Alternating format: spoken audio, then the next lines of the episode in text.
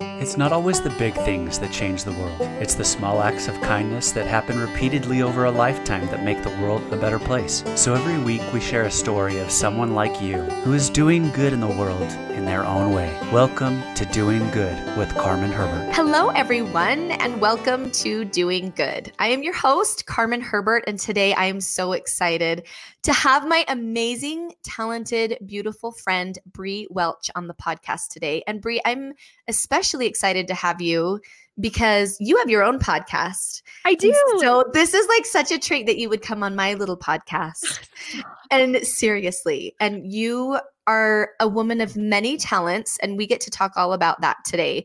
But among your amazing talents, you are an actress and vocalist. You've studied and performed theater in Utah, London, Yellowstone, New York City, and of course, Walt Disney World. How amazing is that? Yeah.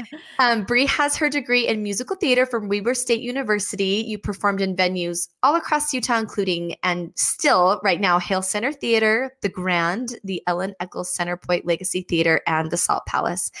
Bre studied vocal performance for over 10 years, and you are recently, within the last few years, the owner and photographer of Pepper Fox Photo. And like I said, you host your own podcast, which is called Pepper Fox, the Pepper Fox Podcast. Yep. So you are so talented and have done so many amazing things. And Bre and I met at my father-in-law, Governor Herbert's gala, yes, when we got to sing the songs from Wicked together. Which was a dream.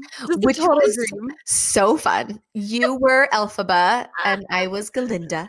Yeah. And it was so awesome to sing with you. Like I sing, I'm a singer, but I'm not a musical theater singer. So to be on stage, yeah, with like a professional that, oh, like you, honestly, I'm like, I feel like you just elevated me. Like you were so much fun to sing with and to watch just how you acted and came alive. And I can't believe you haven't played Elphaba, like actually on Broadway. One day. We're putting it out in the universe right now. One day. Have you ever tried out for that role anywhere?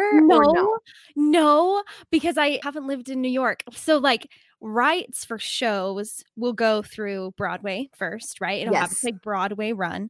And, yes, then it will start tours, but it will not be released to like communities until they've milked every last penny out of those things. So like, if you've ever wondered why you haven't seen Phantom of the Opera at a community theater, it's because it's still milking for all of those things. So you can only see Phantom of the Opera on a tour or in New York. And because I live in Utah and that's my jam, I haven't ever auditioned for it, but I would love to. Do you think that's coming? Like what's the criteria for, okay, now we're going to release this? Like because some, like you said, like Phantom of the Opera goes on forever. And then others like Aida and Joseph, and it's released, like it seems like sooner maybe. Yes. So why is that? It all depends on how the show is doing and if there's still interest to see it on Broadway. Once the show kind of slows down on Broadway, they need to make money from it elsewhere. But because like Wicked has not slowed down ever anywhere, it's like they don't need to make money off of it anywhere else. I think it's going to be a bloodbath when it does happen. Every theater is just going to be on it. But I have no idea. I would love to say that it's soon. And honestly, with like coronavirus and Broadway being shut down, I wonder if a lot of other shows that wouldn't have made it to community theaters earlier would be forced to move on to other things. That makes sense because they're not getting that revenue like they usually do, yeah, for the shows. So let's talk about your journey as an actress and being in musical theater, and then kind of your transition to photography and, okay, and being a podcast host. So have you always known like musical theater is your jam? Like that's what you've always wanted to do? Or was it something, were you a late bloomer? Okay. I was a late bloomer, which I think worked to my advantage because I didn't have a lot of like weird habits from singing as a kid that transferred over. I feel like, so I started my first show, I think was my freshman year in high school. So I didn't have my dance experience. I didn't have voice lesson experience because I had heard all these things about people saying, oh, well, you have to wait till your voice is mature and all that kind of stuff. Which, by the way, is like around 24 for a woman. So you would wait your whole life. You have to wait forever. Right. To start working on that. No, but I started taking voice when I was 16. Oh my gosh. Yeah. And I feel like I always really loved to sing. So that was kind of the gateway into acting. I think I had a good voice, a really strong, solid voice. And then the love for acting came through high school. I had this really incredible teacher. His name is Kyle Lewis. I think he teaches at Tualatin High School at this point. Oh, fun. Who was just insanely professional and gave me this love of Shakespeare and of really like honest and true theater, that because I had this like acting experience in like really straight theater, I was able to take that to musical theater and like transfer a lot of honesty and groundedness into this really heightened world of musical theater. Yes, that makes sense. And it was like the true, like the groundwork, like Shakespeare. I mean, that, you know, it's like studying ballet before you do modern dance or hip hop or whatever. It was kind of like the backbone of everything. So I started in high school. And then when I was leaving high school, that was kind of the only thing that I really could see myself doing as a career, like wanting to study. And so, funny story, I thought for sure, because all of my siblings went to Brigham Young University, I thought that was where I was going to go too. Like that was duh. Yeah. So I was all, I just had my mind set on it. So I went to audition for the MDT program, their music dance theater program. And very prestigious and just kind of one of the biggest programs in Utah for sure. It is. Yeah. And the night before I was really stressed out. And so I went to take a bath because I was so stressed.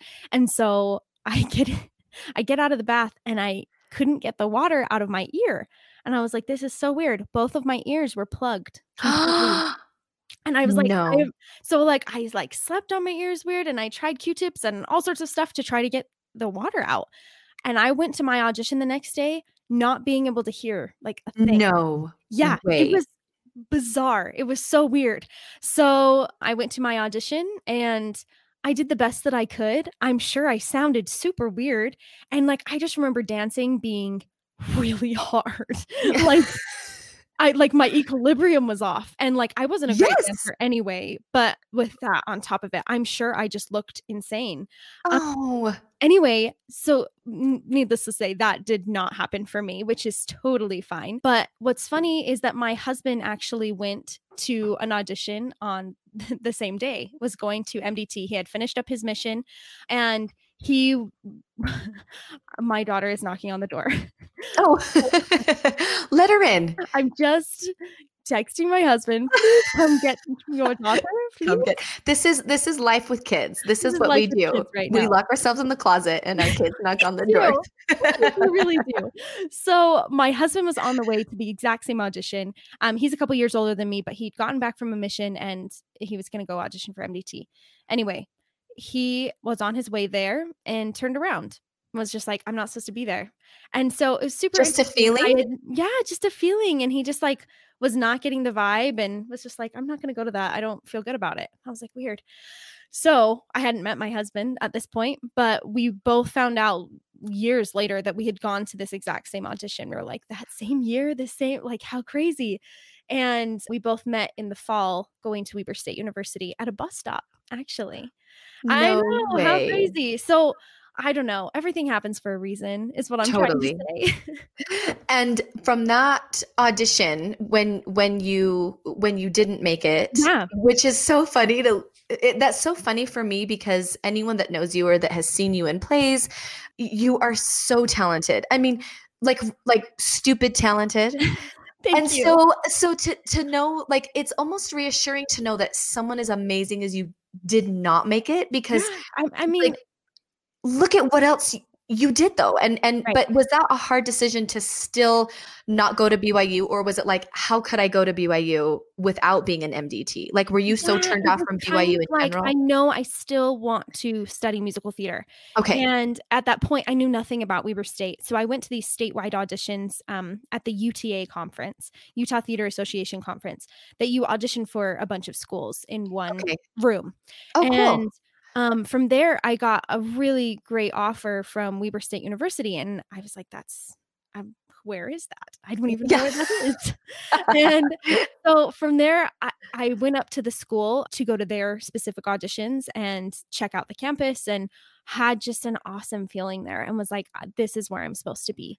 And, you know, I think it's interesting, you know, the musical theater world, a lot of people, especially like people like my mother, would go, oh my gosh, that's a really scary place to send your sweet, naive daughter to.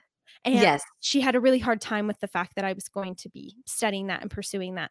And I think she felt better about sending me to BYU, thinking things were going to be more censored and all of that. Right. But I think because I went to a school that was not censored for me, and that I had to make the decision every day about what kind of material I wanted to perform in class and what kind of things I would say yes to. And the shows that I was reading, I was not reading censored shows. I was reading shows that every theater school across America is reading. And I was able to kind of decide for myself what kinds of things I felt comfortable with, and I don't know, gain empathy for all different kinds of people. And so I think because of that really strong foundation and that kind of testing, I was able to make those decisions going forward rather than having to make them after college, which I think is a lot harder because it's your job depends on it. You know? Right. So did you set goals and standards for yourself before saying, I'm not going to take this type of role, I'm not going to do this type of play? Or was it kind of like a case-by-case basis? It was kind of a case-by-case basis. So I studied theater in London. After I did a semester before I got married, and then I loved it so much that after I got married, I was like, Addison, we have to go back. So we did a semester out there with a BYU group, actually, because they have a really great study abroad program. And so we went out there, and during that time, we saw over 30 shows. And there was a show that we saw with the entire group that was all about, it was like Russia and the space race. And it was very, very foul, like the most foul show. I remember you couldn't even get through 3 words together without the F word. Oh my goodness. It was just crazy. So intense content everywhere. And at the very end of the show, there was a woman that came in. She's a brand new character. And these guys have been talking this way the entire time. And at the end of the show, this woman comes in, and this guy speaks to her that way, and she stops everything, and she said, shut your filthy mouth. And it was like, I remember this moment so perfectly in my mind, because the theater went silent, because you just been hearing all this craziness and all of this contention and all of this crap. And then all of a sudden you were like, oh my gosh. And from that moment on in the show, it was like this pristine show. No way. Really interesting, because a lot of the theater group that I was with came away with nothing from that show. They were just so offended, and they were so frustrated. And I came away being like, the playwright wanted you to feel that way. They wanted you to feel crappy and contentious and awful. And you could tell what the playwright thought about that language because of how she ended it. And so a lot of how I think about content in shows is, what did the playwright mean by it? Are they condoning the content? You think about a show like Grease, which is a show that I grew up with, which is absolutely foul.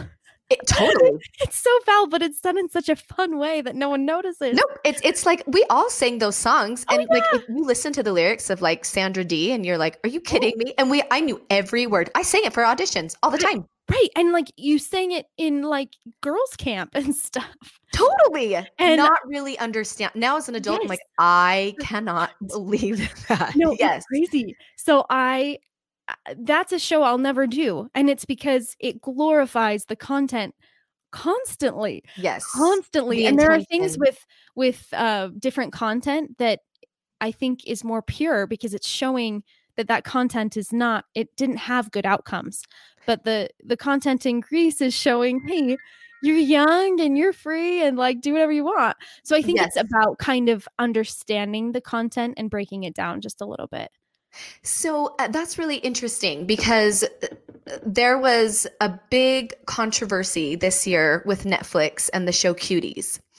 And I never watched it, but I do know what you're talking about. Yes. And I didn't either. I just read a lot about it. And the producer argued that she was trying to make the point of, look what we're exposing our kids to, how they're internalizing it, and the decisions they're making because of the world they're living in. And she tried to justify showing 13-year-old girls doing very inappropriate dance moves, being immodest, and being over-sexualizing their bodies, and to show how wrong it is. However, the uproar was that all these parents are like, but these girls had to audition for this role. They were filmed doing these moves. Like, even though they were trying to show it and look how bad this is. Yeah. But they were still showing it and selling this show. So, and it there was enough of an uprising and uproar, and that Netflix shut it down. And I think they might even be being sued right now. Wow. But what is the difference between that you say sometimes it's the intention, but is it ever maybe pushed too far? Well, yes, you have the intention of doing this, but you're still saying the F word every 42 seconds. And you're still showing people naked on stage. You know what I mean? Like, what is that balance? That's a really good question. Art and intention versus, no, this is actually just wrong, even no matter how you look at it. Yeah. Well, and I think it is, it's very personal. For me, it's very mild.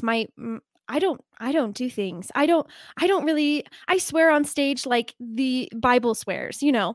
I love that you say that. That's what I say too. Like the D word, the H word, the A word. I'm like, if it's in the Bible, then I'm fine. But you know, like, I'm married to a performer, and his scale is different than mine, and he grew up differently than I did. As far as what I'm viewing, that's different for me.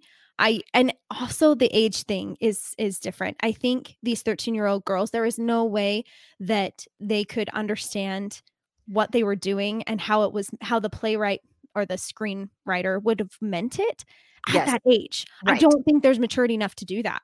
I agree. And so I think it has to be case by case for sure.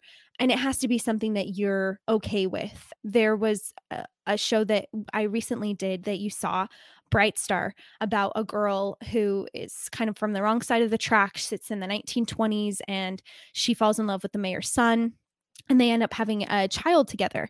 And the content was handled really beautifully. And it wasn't just that it was at, you know, a community theater that it was handled that way. That's really how it was handled on the tour or on Broadway or anything. Yes. It was pretty much the same content, and it was very tasteful. And yet the actual, what happened was not tasteful, right? But how it was packaged and dealt with was very beautiful.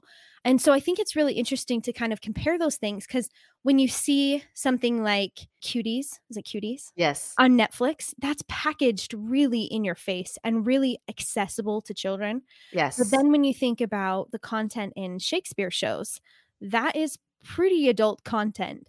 And yet, because it is done it's packaged in this beautiful Shakespearean language and in things that go over your head a little bit and are not in your face, it's noted as beautiful and this part of culture. So I do think it is about how it is tastefully done, and if you trust the people who are putting it on. Yes. And for me to walk onto a film set and to say, hey, I trust you guys to handle this correctly, that doesn't happen for me very often. So I don't audition for rated R films that are filming in Utah or anything like that. I'll just tell my agent, hey, I'm actually not going to do that. Even if my character isn't really doing stuff, it's just that I don't really want to see the film, and I want to be able to like share with people that I did it. So I was just like, no, I don't need to. And if I think that the content is something that I feel strongly about and that I think is beautifully done, then that's another case, I think. But it's all about who you trust with your representation. I think we as artists have a huge responsibility about what we represent. I think whether it's film, photography, theater, everything that you do is analyzed and is taken as this is what the real world is like. Right. And so I think, you do have a responsibility to think of with each part that you take. And I think you as an actor have a lot of say, even though you think you don't, about how things are handled, and to say, hey, I don't feel comfortable doing that. And I think this world is getting more and more prepared for stuff like that with the Me Too movement. And there's a lot of things, a lot of resources for actors, such as intimacy choreographers. This is a job now that people are brought in to help you facilitate like a stage kiss or anything like that, where you're able to talk to them about what you're comfortable with and what you see in the moment. And this could be just like a simple stage kiss, and they can bring on this intimacy choreographer to come and help facilitate that to make sure everyone feels safe. What a job. I know, right? I know one. Her name is Liz Whitaker and she's amazing. But yeah, I think there's a lot more resources and awareness now, whereas I think everyone has taken their responsibility out in previous years and said, well, it'll get me the part, it'll be good for my career, it's whatever. Right. And now there's a lot more resources for people to come and say, hey, I don't feel comfortable doing that. And I think I don't have a lot of power that we need to keep for ourselves, because it is our representation and it is our responsibility. I love that. I think that's amazing. And how empowering to feel like I can make my own choices and it's not going to ruin my career. And yeah. I've known actresses that have said, I had to turn down roles that really hurt me. One of them was Sandra Turley. She was cast as Sandra Dee in Grease, same thing. And she said, but like, I know what I'm auditioning for. I know what I'm doing, but I will not smoke. I will not smoke on stage. And like, that's something I won't do. Yeah. And she got to auditions the first day and they had cigarettes, and she's like, wait a minute, I said I wouldn't do this. And they said, oh, they're fake though. They're the ones that have like the fake smoke. They're not, they don't have nicotine. And she said, but I didn't even want the portrayal of that. Like that was my one thing. Yeah. And they said, well, then you can choose not to be in the show. And she walked away. Wow. And she said, and people were like calling her a prude and well, it's just because you couldn't carry the lead. And she's like, wow, that really affected me. But I was so proud of her that because it was something she didn't feel comfortable doing and ultimately, of course, worked out for her good as well. Yeah. But have there ever been opportunities for you to have a role? Have you ever walked away from a role that was maybe, oh, this would be so amazing, but you didn't feel comfortable with? I've never actually been in the situation where I've had the role be mine. I've had the opportunity to audition for it. But I think that's mainly it, is that I think we need to make sure that we are researching the shows that we're auditioning for beforehand. And there are so many opportunities out there, and knowing that one opportunity where you didn't put yourself out there is okay. Like, you're going to be okay. There are zillions of other things that are better for you. So I think it's just about picking and choosing and making sure you know what you're getting into beforehand. Yeah.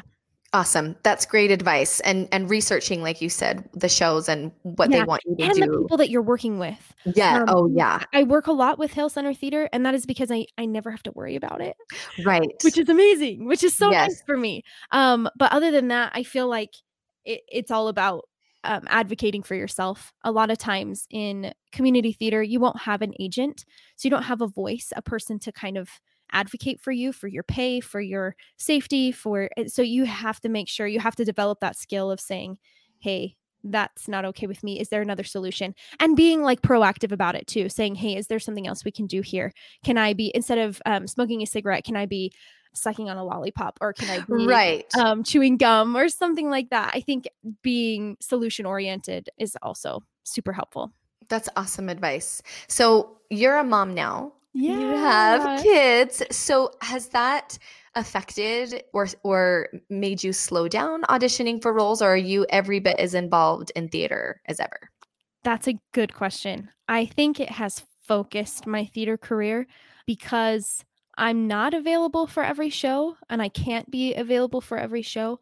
I have to pick and choose really specific, perfect shows for me and my time slots.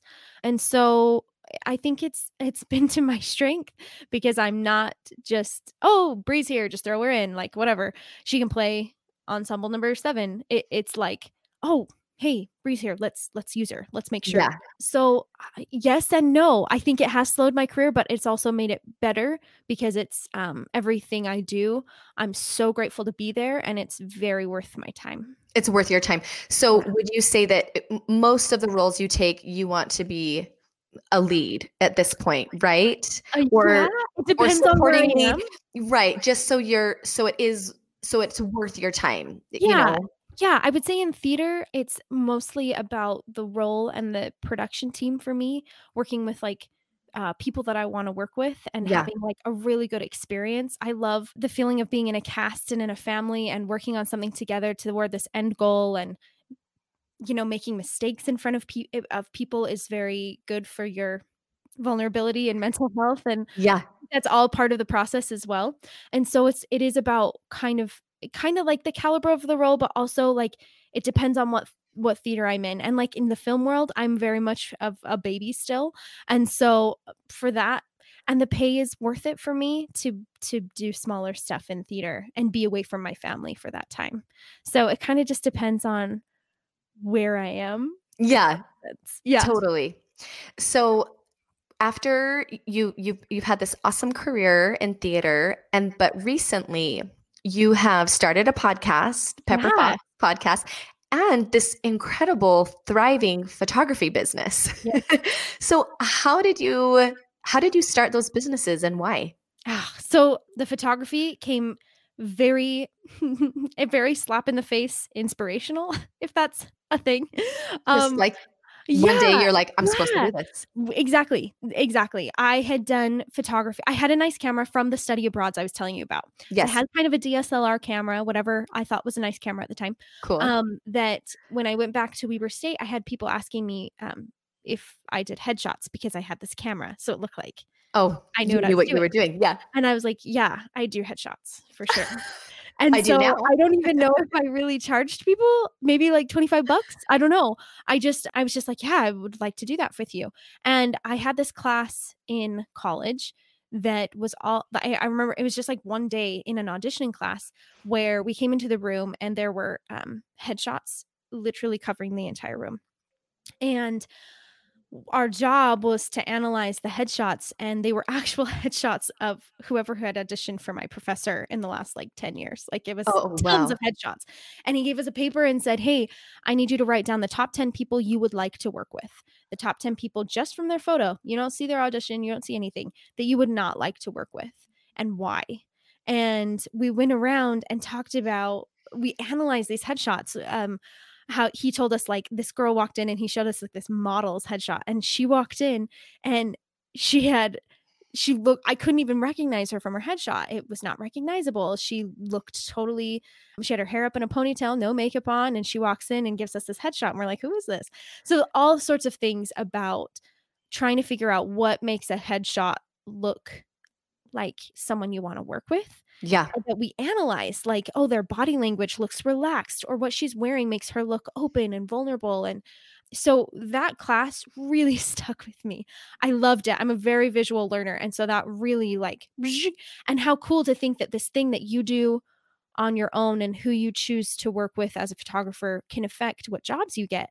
That really fascinated me. And I didn't realize the effect it would have on my life at the time. But so I ended up taking a few headshots. I moved to Florida after I graduated, and I had a really good photographer friend out there. And I was asking her how she got started, and she was like, YouTube. I just YouTubed everything. And I was like, what the? Like, you don't even have a degree? And she was like, no, I just picked up the camera and I YouTubed everything. And I was like, that's really insane to me. So when I came home, I was looking for a job, and we were living with my parents in their basement. We were very poor, and I was doing a show at Hale trying to make ends meet, and it was really crazy. And I remember a bunch of people asking me when I got home, hey, do you still do photos? And I was like, no, I'm looking for a job. Like, I don't have time. And not realizing. All of a sudden, it hit me in the face. Like, seriously, one night I stayed up. I was racking my brain about how we're going to pay for stuff and how we're going to move out of my parents' house. And we had a baby at the time and what we're going to do. And it hit me like a ton of bricks. I was like, I'm supposed to be a photographer. These people are asking me they're telling me they're going to pay me for these things. Why am I turning that down? Yes. And I stayed up till like 3 a.m. writing.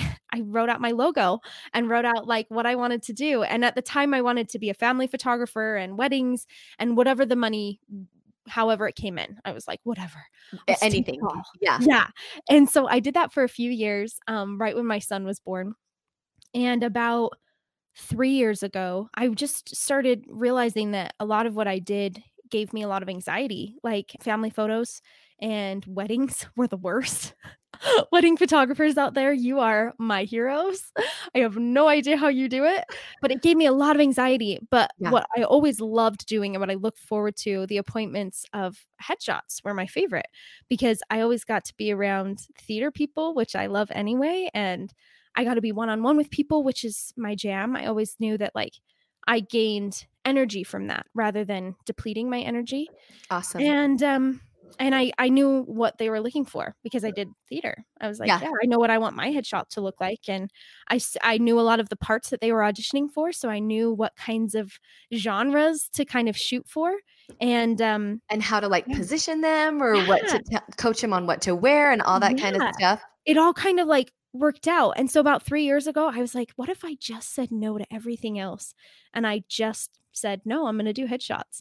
And I was so worried that I wouldn't have business, because I'm like, I don't even know really any headshot only photographers in Utah. I was like, I don't even know if there's enough actors for that.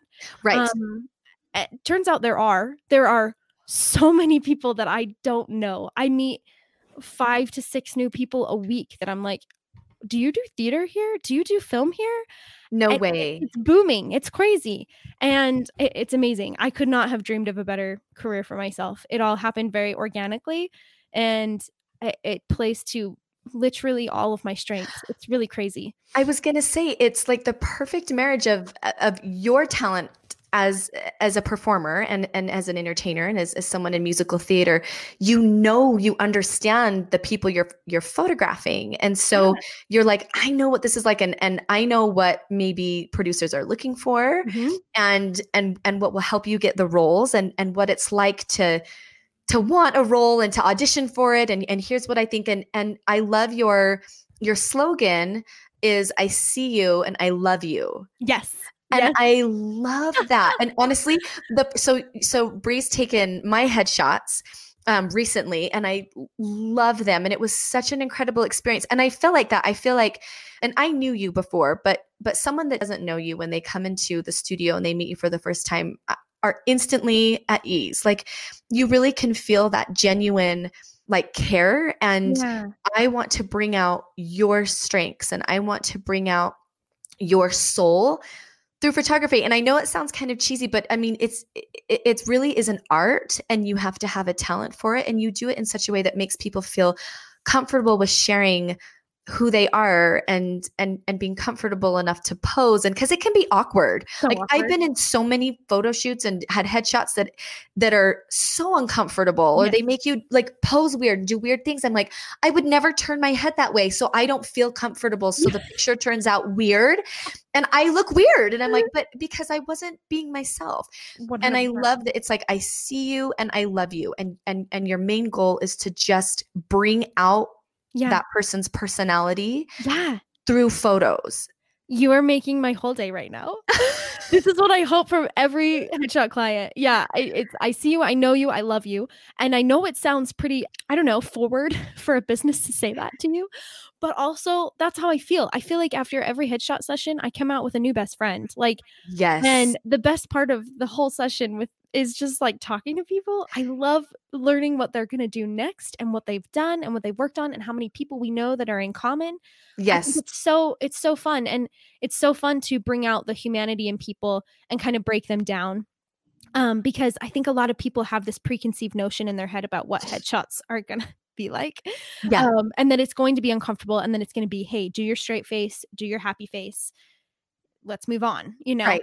And for me, I like to play. I like to make you do weird things. I like it all to be action-based. So it's not just like, hey, do a serious face. It's like, okay, I want you to, like, close your mouth, breathe through your nose, think about when you were peaceful on a hill. I don't know. Right. I make up crap all the time.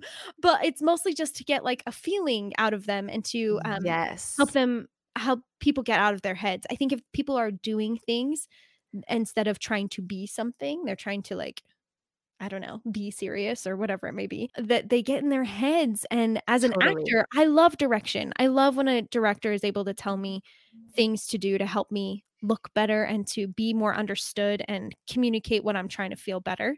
Yes. And so I just try to be your director. I just try to, like, lovingly guide you into what I can see and what I is proven to me looks good. I want everyone to look hardworking and personable and someone you could just like have a conversation with. That's for sure. And you do that through, you have so many different looks and backgrounds to choose from, yeah. And you can do full body, you can do the headshot, you do business branding. I mean, yeah. All of the above. Do you get feedback from your past clients that have said, I know this sounds silly, but this has really changed my life, or this has helped me so much. Do you ever get positive feedback like that? I do. And it is amazing. Hearing it from you is amazing, but it's the best feedback I ever get is like, oh my gosh, I finally have a photo that looks like me. I love when I get that, because I think there's so many times that I've taken a photo, not like that I've had my photo taken, that I go, that doesn't even look like me. Is that how people see me? Is that? And I love when I can get people to feel like, oh, that's me. That's me. The person I see in the mirror. That's the person I know is inside. Yes. I'm so happy about that, because that is, it's, and a lot of what I do photography wise, I think to most photographers, it's not super technical. It's not super, groundbreaking, but the groundbreaking part for me is just breaking people down and helping them be vulnerable in front of a camera. And yeah, just showing their best selves and their most upbeat and hardworking. And I don't know, just, I like to show people as welcoming and, break down their walls a little bit. I love that you do that, and that you are spreading so much light and goodness through helping others. Like you get to, be on stage and play these roles and bless so many people's lives through your talent. Yeah. And then you're using your talent to help them do that as well. And that's such a beautiful thing about what you do. And that's actually exactly what I told Brad about being yourself. When I saw my pictures, there was like three in particular, and I was like, this is me. Like, that is me. Like, that's how I see myself. Yeah. And sometimes when I see myself in pictures, I'm like, do I look like that? Like, that's not like, I don't see myself that way. And there's a few, and and we were trying to choose. And of course my husband's like, the beautiful ones, like my most like sensual, pictures. Like, oh, that's my wife. That's how I see you. Yes, we did. And he's like, oh, that's how I see you. But then there was some like, no, this is how I see me. Yeah. And I had a photographer in Nashville for my album that took some pictures of me that they flipped my face. And so that's weird. And that's weird. It was weird. So it was how others, it was like how others see me, but it was like me seeing my face in the mirror reversed. And so I was like, this is so weird. Like my eyebrow doesn't go up on my right. It goes up on my left. And so I was looking at that and I'm like, they flipped my face. And I called them out on it. And they were like, oh, we just like the way that you were posed this way rather than this way. So we just flipped it for aesthetic reasons for the poster. And I was like, but that is not who I am. And I hated it. And I gave that out to so many record companies and so many promos and stuff. Like, here's my picture. And every time I looked at it, I'm like, I hate this, because this is not who I am. It was a beautiful picture, but I was like, that is not me. And I have a very asymmetrical face. So that would bother me so bad. Totally. Me too. Bad. Yeah. And so I love that, like you said, you even state like when you go online to book a session, you do minimal photoshopping. Mm-hmm. I mean, enough that like it makes you look good and you feel confident, but you don't erase all the wrinkles. Nope. You don't, because it's who you are. It's you. And like, I want, honestly, like how the camera sees people is a little different. There are things that you need to adjust in order to make it look like what you actually see. Yes. And just taking out anything that's distracting, like a hair sticking up or something, like for sure, I'll take that out. A cliffhanger. When it has to do with like the integrity of your face, like absolutely not. Like it's amazing. Your face is amazing. Like, aren't faces just the most interesting thing? They so totally are. Intriguing. And to take a part of your story away is just, it's not worth it to me. I love that you keep that integrity and that you decided, no, I'm going to just keep it as real as possible.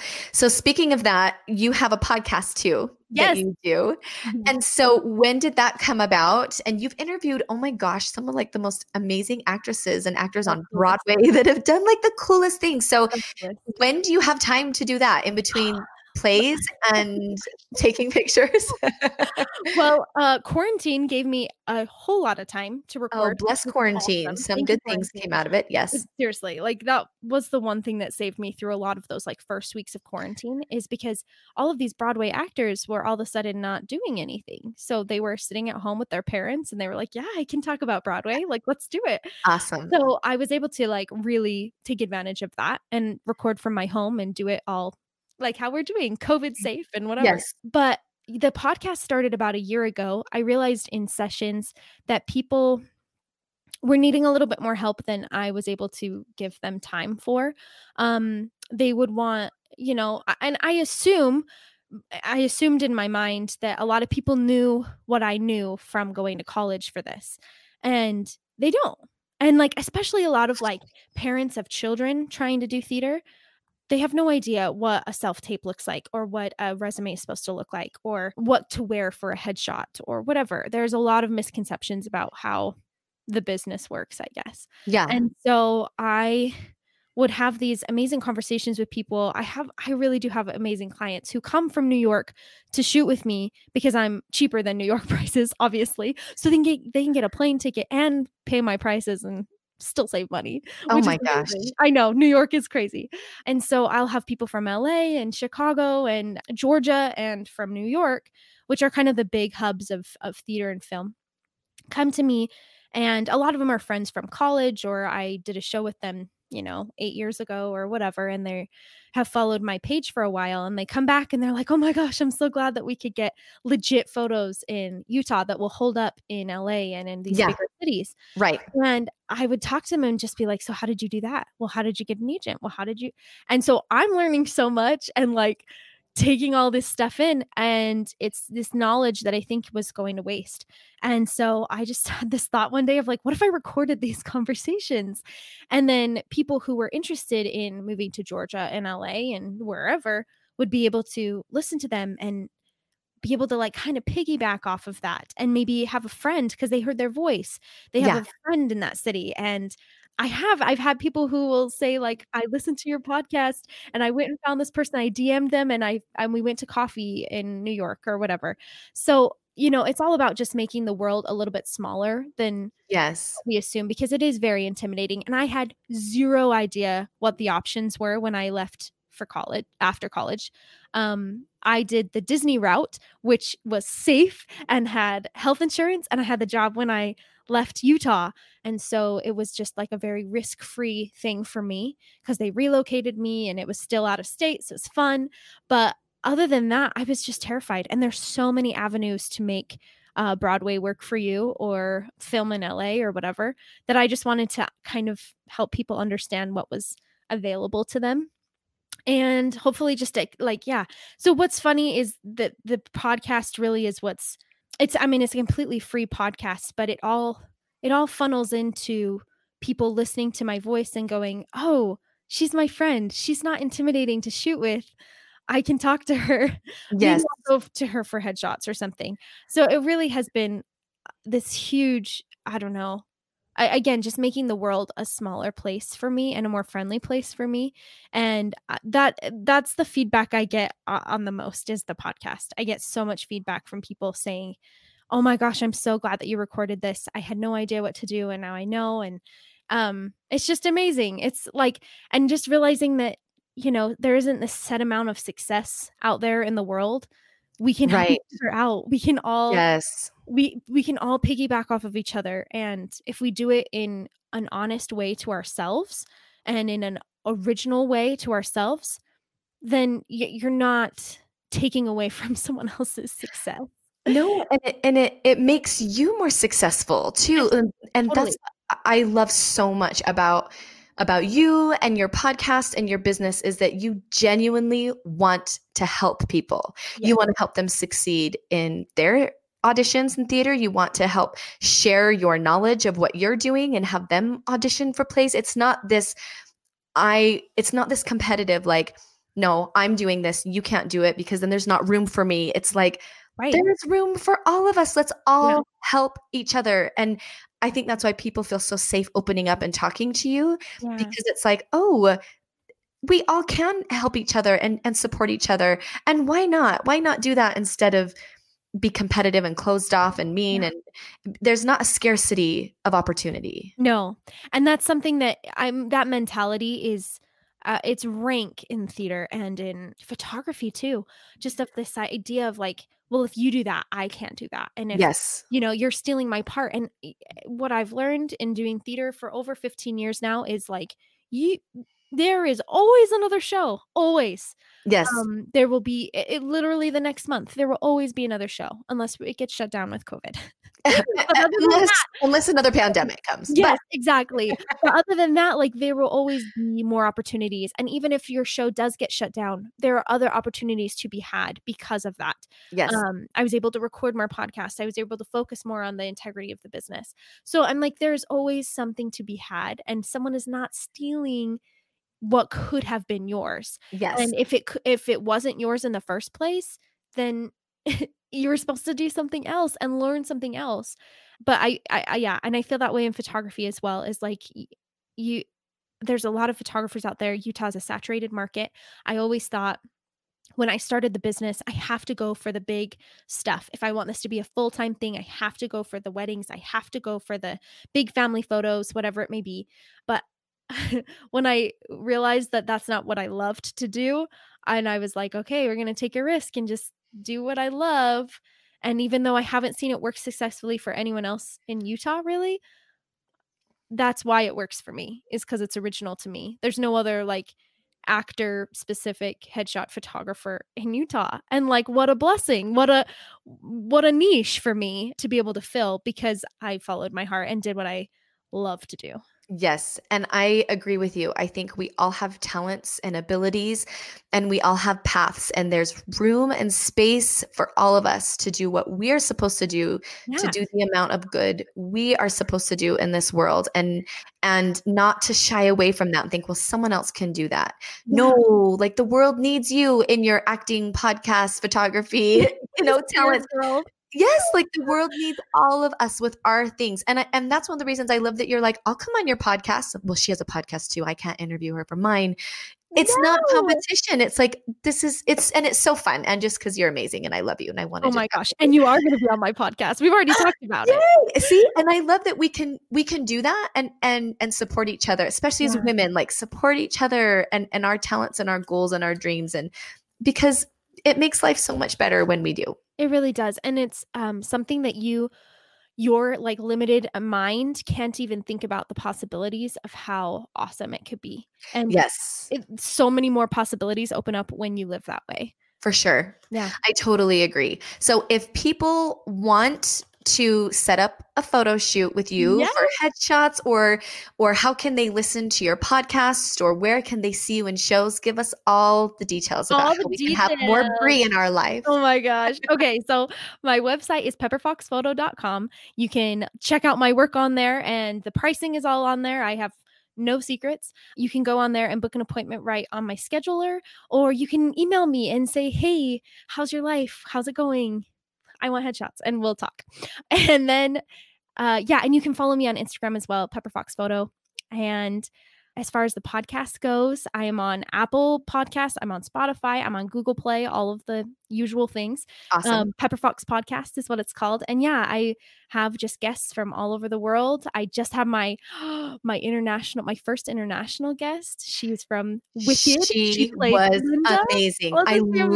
Yes, she was. I loved that one. She was incredible. And just like, I just talked to the coolest people. They, and they have so much to share. And I share some of my tips about what to wear to headshots, and how to prepare for an audition, and all that kind of stuff as well. And some of it is a little bit of travel. Like I had a New York episode about what to eat and what shows to see and all that. So fun. So all about theater and fun things. And I would love to see you guys. So let me know. Do you have any shows coming up? Are you going to be in any shows? I don't. I submitted a self-tape yesterday, so cross your fingers. Okay. But things have been a lot harder with COVID, for sure, for live theater. Film stuff has picked up a little bit more, which is great, but I've really enjoyed just being home. It's been nice. It's very stressful to do a show during COVID. I did finish one up in, was it August? Yes. And it was very stressful. So it's kind of been a while to kind of get back into it, because you have to kind of decide if it's worth it. And if you are feeling brave and, you know, and if you feel good about it, you just have to make sure that you are not getting pressured in and you feel awesome about it. For sure. Worth it. Yeah. Well, I hope that you do another show sometime soon, just so I can see you on stage and listen to you again. You were incredible in Bright Star. And that's the first time I've like seen you live, you know, I mean, like without being on stage with you. Yeah. And it was like, honestly, I listened to that soundtrack. I'm not kidding. For like a month straight, I had one of my voice students sing Asheville for our voice recital. Oh my gosh. It gives me chills just thinking about it. And then you did a whole photo shoot with the cast for that. After two, which wasn't that fun? So amazing and fun. That's one of the things that you just like, I don't know. Once you have the skills to do things, you can share them with other people and not feel like, oh, I need to get paid for this or whatever. Yes. Like, hey, we all need a little pick me up. This is a really hard time. And let's remember this show that was just like a bright beacon for all of us during a really dark time. And you can use your talents in so many different ways. And you have so many different talents. I just love you. And I'm so grateful. Thank you for coming on my podcast today and for all the good you are doing. Oh, well, thank you so much for having me and thinking that I fit the criteria for doing good. Thank you. Totally. 100%. If you want to listen to Bre's podcast, it's Pepper Fox Podcast. And like she said, it's on Spotify and Apple and all of those places. Check out her Instagram page, Pepper Fox Photo, and see the headshots that she does. And if it would be something that you, or maybe you're a kid or a neighbor, someone that you know would be interested in doing. And if you want to listen to more of the Doing Good podcast, mine is exclusive to the Our Turtle House app. So download, share, and listen. Thanks, you guys. Thanks for listening to this episode of Doing Good with Carmen Herbert, available exclusively inside Our Turtle House. At Our Turtle House, there's something for the whole family, from full-length talks that you can't get anywhere else from some of your favorite speakers, to fun family home evening lesson plans that follow the Come Follow Me curriculum. There's even short daily devotionals made specifically for your teens. Plus, you can get 2 months free when you sign up for an annual plan. Just go to ourturtlehouse.com to get started. Thanks again for listening, and we'll see you back here for another episode of Doing Good next week.